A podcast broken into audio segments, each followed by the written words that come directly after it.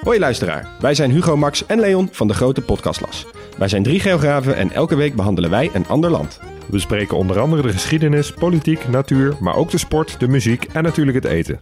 De nijlpaarden van Pablo Escobar, de vele bunkers van Albanië en het verschil tussen een sheik en een emir zijn zomaar wat voorbeelden die langskomen. Maar we bespreken ook de geopolitieke invloed van China in Afrika en de impact van het Europese kolonialisme. Luister dus wekelijks naar de audioversie van de Atlas, de Grote Podcastlas.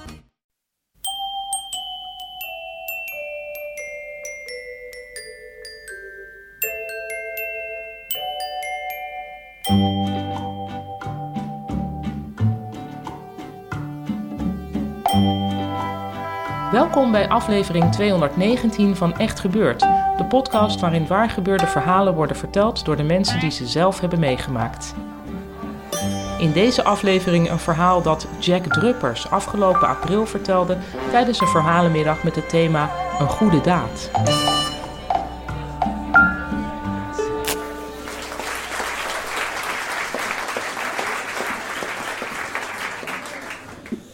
Mijn moeder zei altijd, eh, wie goed doet, goed ontmoet. En eh, het is ook best wel fijn als je iets doet voor een ander. Je krijgt er wat voor terug. Mijn televisiehelden van vroeger, die deden ook alleen maar goede dingen. Dus ik wilde dat ook. En wat is nou het ultieme goede daad? Dat is iemands leven redden. En ik, nou, dat, eh, dat wil ik ook wel. Wat zou ik dan moeten doen? Arts, chirurg. Nee, daar was ik te stom voor. Tenminste, dat zeiden mijn ouders. Ik kom uit een arbeidersgezin. En ik moest het met mijn handen verdienen. Dan heb ik twee linkerhanden en twee linkervoeten.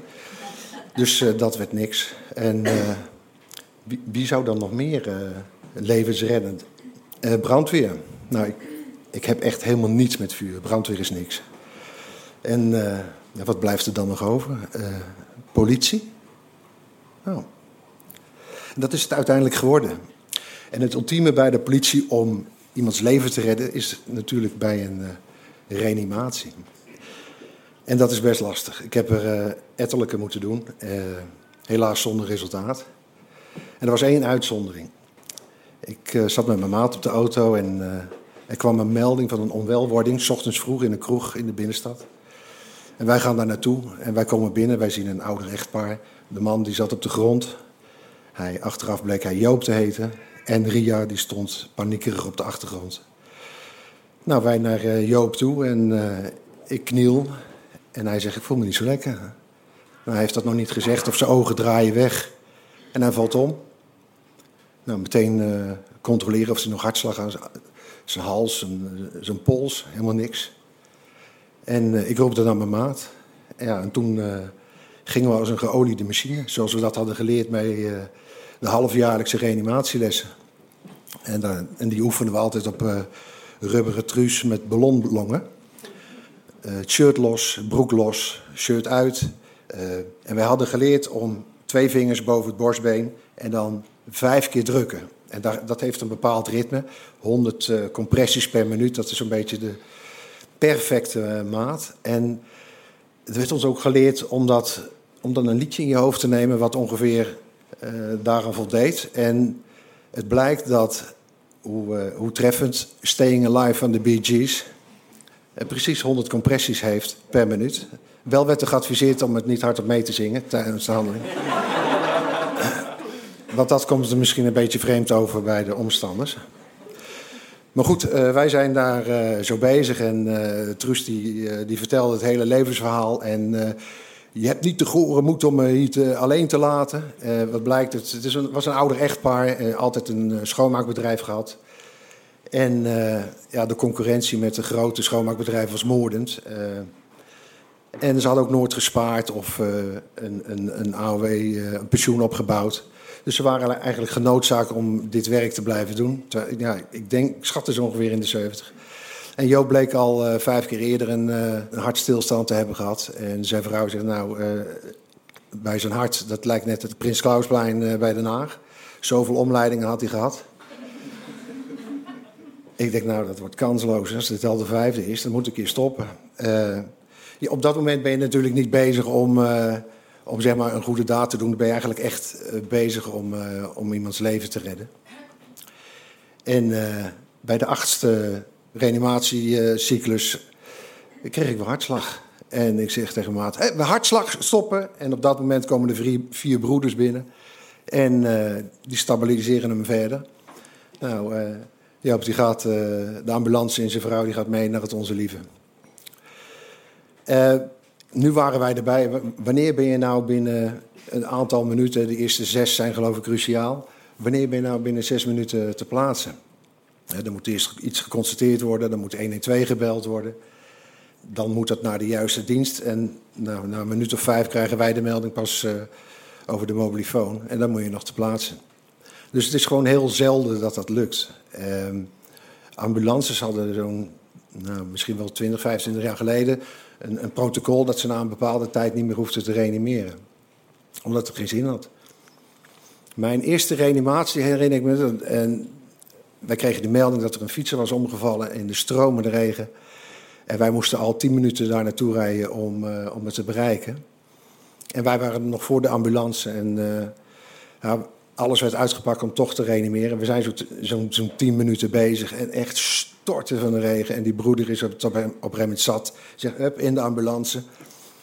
En uh, dat slachtoffer werd verder gereanimeerd, maar in de ambulance was het nog veel erger. Uh, wat bleek, ik had uh, zeg maar, uh, als je moet reanimeren moet het hoofd goed naar achteren. Want anders blaas je de lucht niet via de luchtpijp in de longen, maar in de maag. En ondanks het, het, het lichaam niet meer leeft, komen er toch reflexen vrij. Met als gevolg een fontein van de laatste versnaperingen van het, van het slachtoffer vermengd met maagzuur. Dus dat, uh, dat vergeet je ook nooit meer. Maar die broeder is bezig in die, uh, in die ambulance. Het stinkt, alles is bezweet en, of uh, beslagen. En ik weet nog dat hij, en ik stond met zulke ogen te kijken. Hij trekt al, ineens al die plakkers eraf. Zo, zo is die, die is dood. nou goed, dat soort dingen gebeuren kennelijk.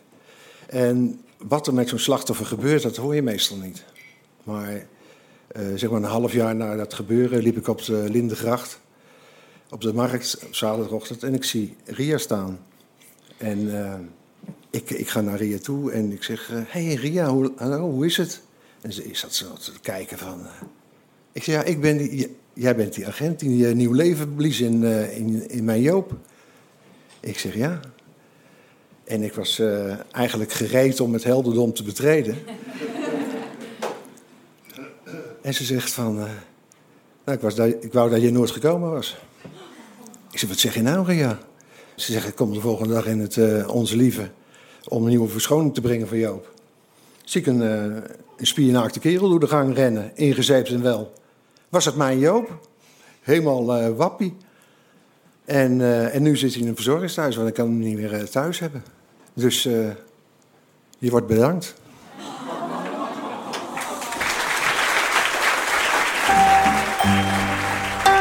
Dat was een verhaal van Jack Druppers. Jack is wijkagent in Amsterdam en schrijft stukken voor Hollands Maandblad. Een ander verhaal van hem over een spannende arrestatie is te horen in aflevering 101 van deze podcast. Echt gebeurd is een verhalenmiddag die elke derde zondag van de maand plaatsvindt in Toemler, de comedyclub onder het Hilton Hotel in Amsterdam. Meer informatie over ons vind je op echtgebeurd.net en we zijn ook te volgen op Twitter, op Facebook en op Instagram.